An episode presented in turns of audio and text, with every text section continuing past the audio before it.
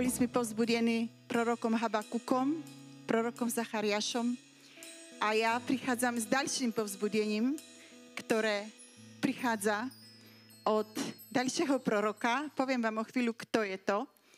A je to nadherná, úžasná biblická postava, o ktorej čítame v starom zákone, ale aj nový zákon uvádza citácie, a je ich veľa, o tejto nadhernej osobe. Je to prorok Eliáš. Ja viem, že vy ste už na to prišli skôr, že je to práve on.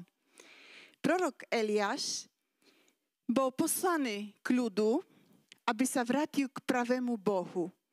Jeho misia je vložená do čas pôsobenia kráľa Achaba, ktorý veľmi, veľmi, ale naozaj veľmi opovrchoval Bohom a je napísané, že robil to všetko, čo bolo možné robiť zle v očach pána.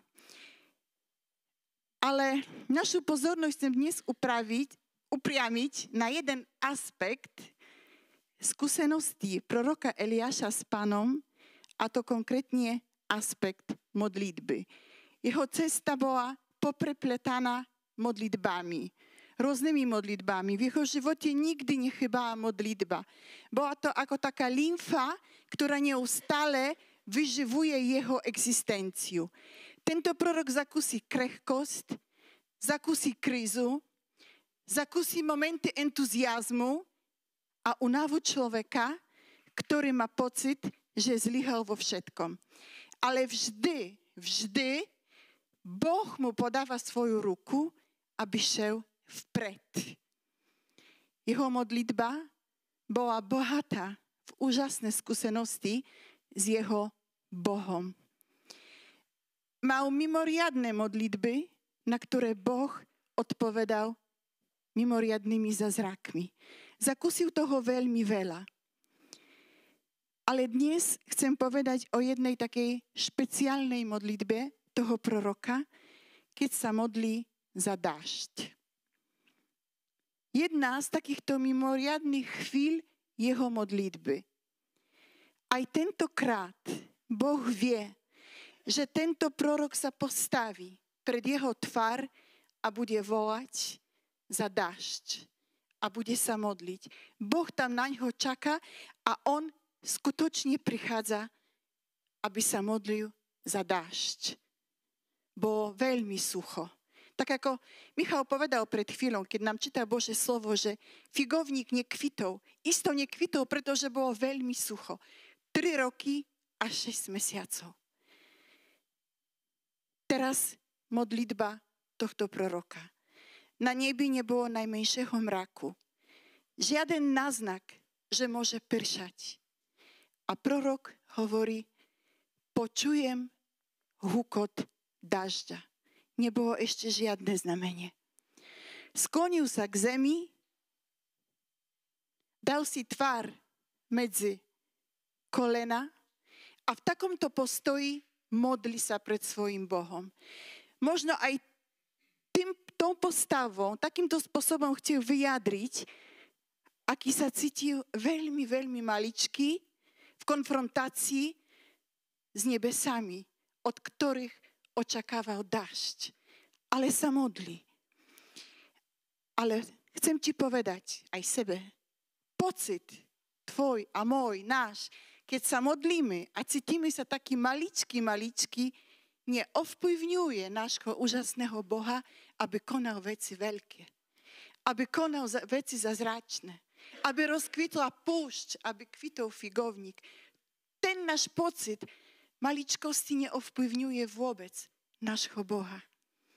Eliáš, takto sklonený k zemi, posiela svojho sluhu a hovorí, choď prosím k moru a pozri sa, či je tam aspoň maličký znak, že bude pršať.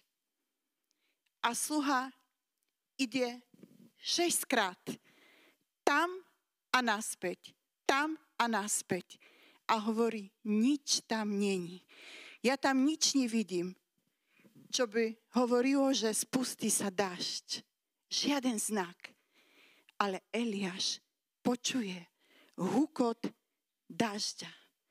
Počuje preto, že pokračuje v modlitbe.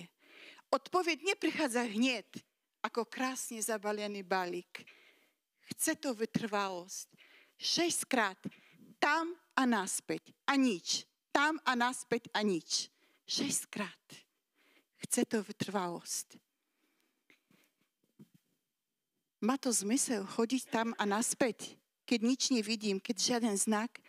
Ale Eliáš, ktorý je muž modlitby, modlí sa a vie, že to chodiť šestkrát takto zdanlivo, čo nemá zmysel, má zmysel, pretože posilňuje sa jeho puto s jeho pánom. Pán si ho bližšie k sebe priťahuje. A tak hovorí svojmu sluhovi, choď ešte raz. A tak ide sedmikrát. A čo sa deje? Vráti sa a hovorí, vidím, ako taký maličký obláčik, ako mužská dlaň, vychádza, tam vystupuje od mora, ale je to také malúčke, maličké. Ale čo sa deje? Za malú chvíľu sa stemnilo, mrakmi a vychrom a spustil sa obrovský dažď. Po troch rokoch a šestých mesiacov prišiel koniec sucha. Mohol rozkvitnúť figovník. Ako to, že prorok Eliáš vie, počuje húkot dažďa, keď ešte není žiaden znak. Ako to, že tento prorok vie vyčkať na ten maličký obláček. Odkiaľ má túto silu? Ako to, že sa nezastavil pri prvom, druhom, treťom, štvrtom, piatom, šestom pohľade na nebo, ale doveroval napevno. Pri sedmom pohľade na nebo prišiel dažď. Odkiaľ čerpal túto silu a túto dôveru. Odkiaľ čerpal vytrvalosť dôverovať tak naplno. Z tej mimoriadnej chvíli práve tam si ho pán priťahoval bližšie k sebe a rastla jeho dôvera. Tá chvíľa bola mimoriadná preto, že našiel čas, ktorý venoval svojmu pánovi, a stav v jeho prítomnosti. V knihe Malý princ, ktorý isto, myslím, že skoro všetci poznáme, nachádza sa nadherný obraz. Dialoguje líška s malým princom. Ak si ma pritiahneš bližšie, tak poznám zvuk tvojich krokov ale ten zvuk bude odlišný ako všetkých ostatných. Tak čo je k tomu potrebné? A tak si sadneš na začiatku, hovorí ďalej Liška, v určitej vzdialenosti odo mňa a potom sa budeš približovať bližšie, bližšie a ešte bližšie. A keď sa budeme stretávať, tak zistíme, že v skutočnosti potrebujeme seba navzájom. A tak hovorí malý princ, bolo by najlepšie určiť nejakú konkrétnu hodinu, aby sme sa stretávali. A Liška hovorí, áno, keď ja budem vedieť, že ty prídeš o štvrtej popoludni, tak ja už o tretej začnem byť šťastná. Už o tretej začnem sa tešiť, a moja radosť vyvrcholí, keď ty prídeš a stretneme sa o štvrtej. Myslím, že je to nadherný príklad. Pán sa teší na tvoje a moje mimoriadne chvíle s ním.